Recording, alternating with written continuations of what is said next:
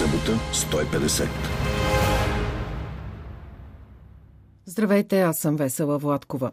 Изгрява изтокът, а западът залязва. В това е убеден китайският президент Си Цзинпин – завърши 20-тият конгрес на Китайската комунистическа партия, който загадна посоката на развитие на световната сила Китай.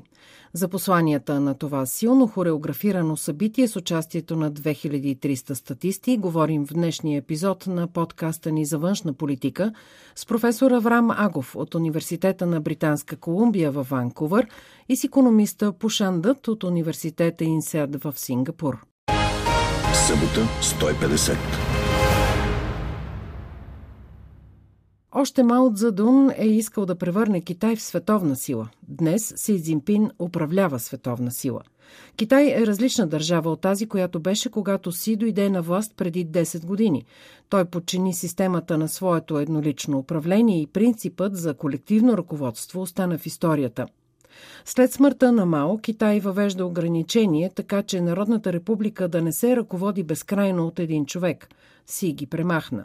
Днес Си Цзинпин е единственият безспорен световен лидер. Той управлява милиард и половина китайци без опозиция и е начало на най-голямата армия в света. Ръководи економика, която скоро може да изпревари американската. Въпреки, че политиката му за нулев COVID и економическият ръст взаимно се изключват. Диктатор или автократ е Си Цзинпин, който подготви своя безпредседентен трети мандат дълго преди 20-я конгрес на партията. Така започва разговорът ми с професор Аврам Агов, преподавател по история на Азия в Лангара Колидж и в Университета на Британска Колумбия в Ванкувър. Това е теоретичен въпрос по-скоро. Би го определил по-скоро като автократ. Диктаторът обикновено заличава институции е на върха на тоталитарна държава, т.е. пълен контрол над общество, социално-економически живот и така нататък. Автократът се възползва от съществуващите институции, в случая еднопартийна система, но и пазарна економика, и затова контролът не е тотален, така да се каже. Затова въпреки ограниченията и затварянето през последните години Китай е сравнително отворена страна и в този смисъл си се приближава до определението на автократ, но с все по-засилващ се контрол. Си очевидно укрепва култа към личността. Не накланя ли везните от постигане на благоденствие за китайците към установяване на идеологическа сигурност, т.е. един вид завръщане към вярата в комунизма? Да, това е основната дилема пред китайското ръководство, защото а, с отварянето на страната и развитието на пазарна економика, а, контролът на Комунистическата партия а, естествено се ограничава и, и съответно и идеологически и политически контрол намалява. А, стратегията на Си Цзинпин, откакто дойде на власт, е фактически да подсигури политически и идеологическия контрол, докато в същото време развива економиката. И укрепването на култа към личността, личността беше част от тази политика и част от пропагандата за премахването също на ограничението на мандатите. А през последните години в медиите по места се засилваше проектирането на образа на Си като незаменим лидер. На страницата на информационната агенция Синхуа, например, има постоянни рубрики като Ерата на Си, посветена на цитати и дейности на лидера или си в моите очи, изказвания на чужестранни лидери, хваляйки си и така нататък, неговото ръководство. Но трябва да припомним, че още през 2018 година а, с промените в Конституцията за премахването на ограничението от два мандата за президента на Китай, както и включването на теорията на Си Цзинпин в основния закон, подготвиха почвата за удължаване на управлението на Си от сега потвърден от 20-я конгрес на Комунистическата партия. Когато Си Цзинпин дойде на власт, светът сякаш повярва, че това ще е китайският Горбачов, че следват реформи отваряне на страната към света. Къде сбърка тогава Западът в преценката си? Защо си помисли след речта на Си Цзинпин в Давос на економическия форум 2017 година, че Китай се отваря за света? Не бих казал, че толкова е, а, Западът е сбъркал за си и не толкова Горбачов, колкото просто следващия китайски лидер с два мандата от, с общо 10 години на власт. А, за това не се очакваше такъв завой към по-авторитарно а, управление и а, затваряне на Китай. А, наистина, а, в речта си в Давос от 17-та година си защити глобализацията, отварянето на економиката и сътрудничеството с други страни. И от тогава мина обаче много време и най-вече деглобализацията по време на пандемията и засилващи се тенденции на нова студена война. Сега има обратна тенденция на затваряне и по-голям държавен контрол върху економиката, което, между другото, е световна тенденция не само в Китай, но в Китай са по-отчетливи тези тенденции. Заради политическите институции на еднопартийна власт и скорошните изменения за неограничени мандати на СИ, то това е наистина сериозна крачка назад от процеса на отваряне и глобализация. Въпреки това, ако се върнем отново на Конгреса, си декларира, че Китай не трябва да се връща към изолационизма и стагнацията от миналото, обаче предстои да видим какво се разбира под избягването на изолация. Ако излезем от Китай и погледнем към а, света, и ако Китай и Съединените щати са новите два полюса в света, към какъв модел на световен ред се стреми китайският президент? Какви разлики има между студената война, която помним, и задаващия се нов световен ред? Това е наистина основен въпрос и а, разликата между студената война на 20 век и на 21 век в момента е, може би, нивото на економическата обвързаност между двете страни на конфликта. А, на лице е идеологическа и политическа несъвместимост, както по време на студената война, която помним. Но, но сега светът е много по-вързан, въпреки тенденцията на деглобализация. А, друга прилика от тази година са войните. Например, руското нахлуване в Украина разкри разломът между Русия и Евроатлантическия свят. Вероятно това е знак на това, което предстои в отношенията между САЩ и Китай или поне рисковите на новата студена война в Тихоокеанския басейн. А какво място виждате за Европа в този нов световен ред? Знаем, Европа е силно зависима все още економически от Китай.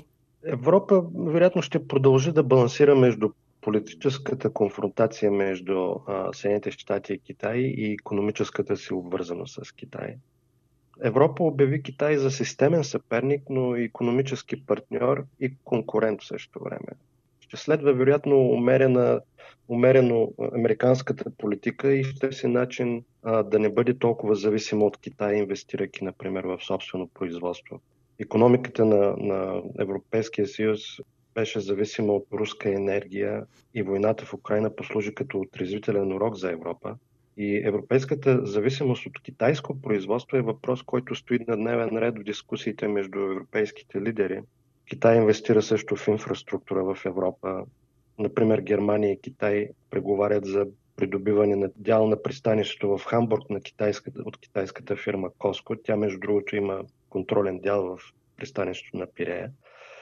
И канцлерът Шолц се очаква да посети Китай следващия месец и това ще очертае, вероятно, перспективите за отношенията между Европа и Китай в близко бъдеще. Някои европейски страни изпитаха на гърба си гнева на Китай заради отношението им към Тайван.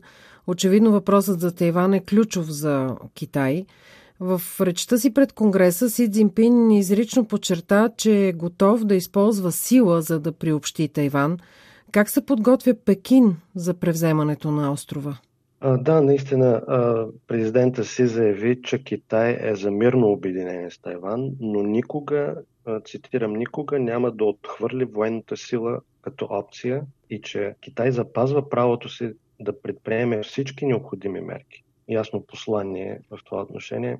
А, Китай се подготвя за силова опция, като засилва армията и инвестира в нови уражейни системи. Например, военния бюджет си отвил за 10 години на управлението на СИ от около 100 милиарда долара през 2012 година до над 200 милиарда долара миналата година.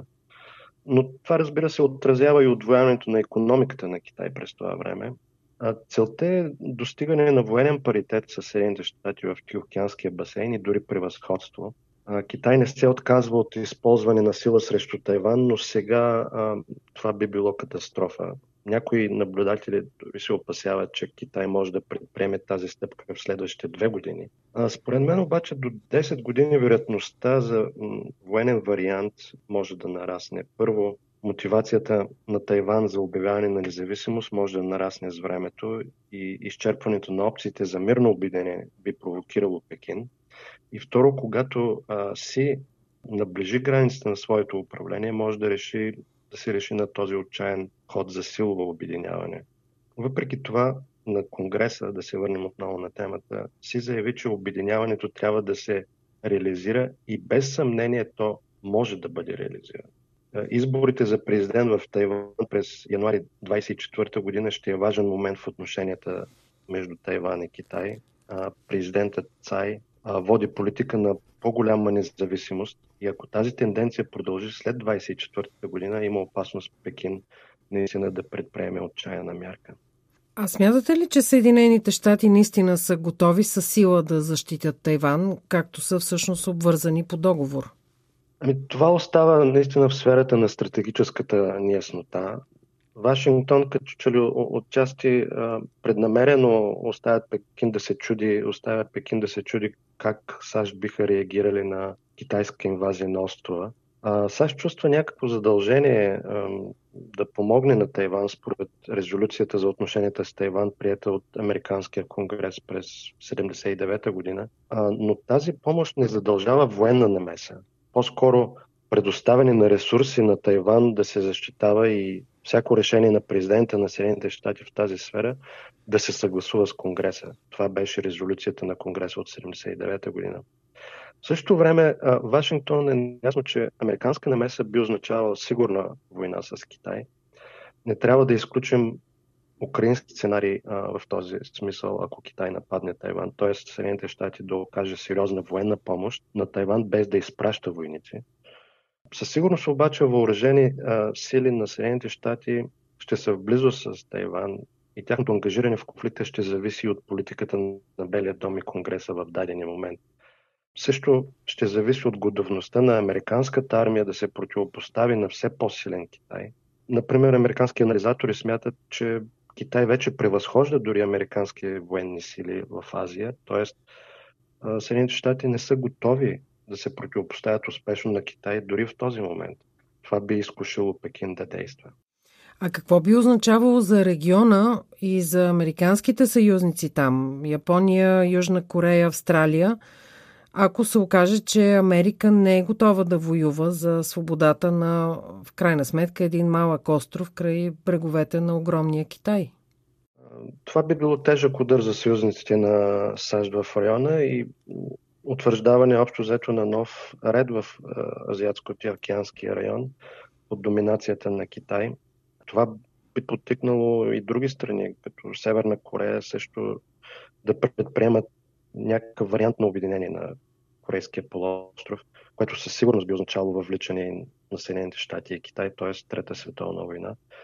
Това за сега е невероятен сценарий, но, но ако Китай предприеме силово обединение с Тайван, шансът за световен конфликт а, нараства драстично.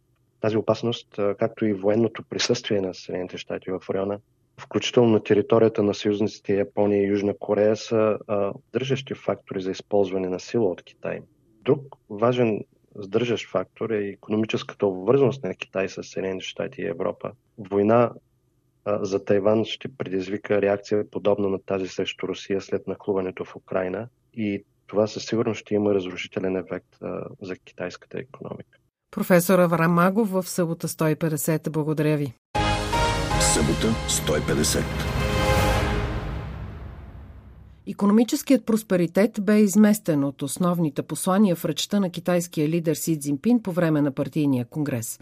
За разлика от 2017, когато си обеща още по-добро економическо развитие и обяви намерението си да успори първенството на американската економика – Сложната геополитическа ситуация накара си да поиска самодостатъчност на китайската економика в производството на чипове и производните от тях технически устройства, а мнозина видяха в тези думи преки ефект от новите санкции на Съединените щати срещу Китай, именно по отношение на полупроводниците – Проблемът с недостига им се изостри в началото на пандемията, но вече всички световни анализатори поставят китайската политика за нулев COVID сред водещите фактори, които могат да доведат световната економика до рецесия.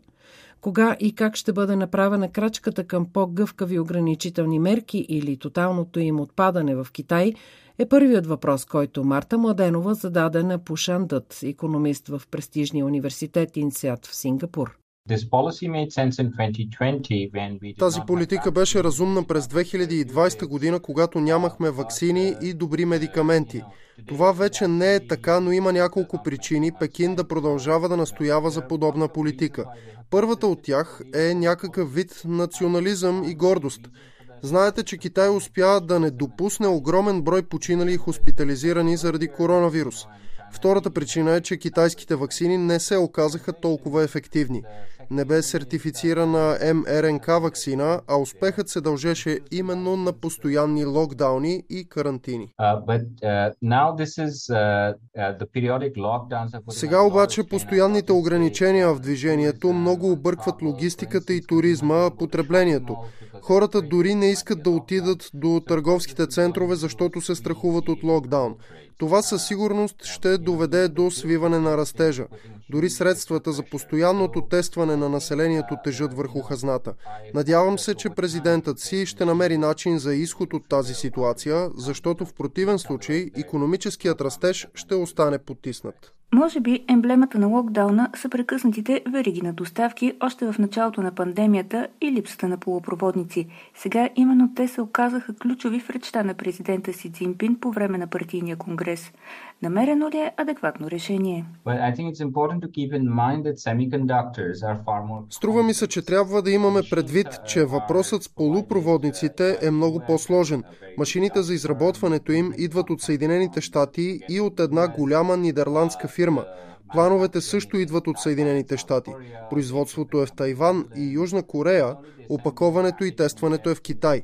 Практически Китай извършва само онази част, която носи ниска добавена стойност. Така новите ограничения, въведени от Вашингтон на 7 октомври, имаха мигновен ефект. Обикновено, когато се обяви подобен контрол на вноса или износа на определени продукти, има определен период от време преди да се усети ефектът. Сега той удари веднага. Какво означава това? На практика Съединените щати забраниха продажбата на чипове на Китай, но което е още по-важно на оборудване и планове. Американските инженери напуснаха китайските компании, с което парализираха дейността им. Нидерландската компания спря да оказва подкрепа, производителите на компоненти си тръгнаха. Само един кръг от санкции причини много повече щети от 4 години търговска война, водена от администрацията администрацията на Доналд Тръмп. Струва ми се, че всичко това може да се обвърже с страха на Китай, свързан с настоящия развой на геополитическата обстановка. Те ще опитат да преминат към економика на самодостатъчност. Това ще е особено валидно за чиповете. Китай обаче само сложни задачата си заради още един елемент, а именно така наречения общ просперитет. Под това понятие се разбира общ просперитет в технологичния сектор, заради поради което е необходима цяла екосистема от предприятия и предприемачи, които разработват технологии, базирани на полупроводниците, както и самите полупроводници. Анализи показват, че ще отнеме поне 20 години, за да се постигне самодостатъчност при полупроводниците. Обърнахте внимание на геополитическия нюанс. За първи път се случва Китай да се забави с статистическите си економически данни. С геополитиката или с вътрешно-политически причини трябва да обвържем това. Uh, това е много странно. Дори по време на пандемията от COVID всички държави по света представяха данните за развитието на брутния си вътрешен продукт. И не само, няма ги данните за вноса и износа. Ако отворите сайта на статистическия им институт, ще видите, че економическите показатели постепенно се влушават. В същото време на Конгреса на Комунистическата партия бе поставена целта за 15 години китайската економика да се удвои. Това изисква ежегоден ръст от 5,5 на 100. Ако растежът обаче остане потиснат заради политиката на нулев COVID, ще е много трудно да се постигне тази цел. Тук спекулирам, но ми се струва, че това е причината за забавянето в публикуването на статистическите данни. Има поне още една държава, която крие данните за економическото си представяне и това е Русия. В миналия брой на събота 150 се занимахме специално с темата. Как обаче виждате ролята на руско-китайските економически отношения на фона на бруталната руска война в Украина? Когато всичко започна, беше анонсирано партньорство без граници между Китай и Русия.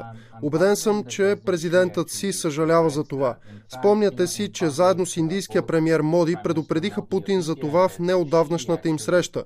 Трябва да имаме предвид, че Китай винаги проявява много сериозни критики, когато става дума за държава, която нарушава териториалната цялост на други или се меси във вътрешната им политика. Пекин приема много сериозно териториалната цялост на държавите, а това е точно обратното на това, което Путин прави с инвазията в Украина. Всъщност, партньорството по оста Москва-Пекин се дължи основно на общата им позиция срещу НАТО. Тук говорим за геополитика. Можем ли да очакваме стъпки от страна на Китай към намаляване на покупките на руски горива? Uh, докато всички големи държави, включително Китай, Европейският съюз и Съединените щати, не гледат в една посока по отношение на цената на руските енергоисточници, економиката на Русия ще продължава да се представя добре заради високите цени. В дългосрочен план обаче ще бъде по-трудно да се задържи добрият економически развой. Когато започнат да свършват компонентите и полупроводниците и няма откъде да се купят или доставката им отнема много време, когато самолетите се налага да се приземят, когато няма част от потребителските стоки, ето тогава санкциите наистина ще бъдат ефективни. Западните държави и техните партньори трябва да проявят търпение, за да получат ефект от санкциите срещу Русия. Събота 150.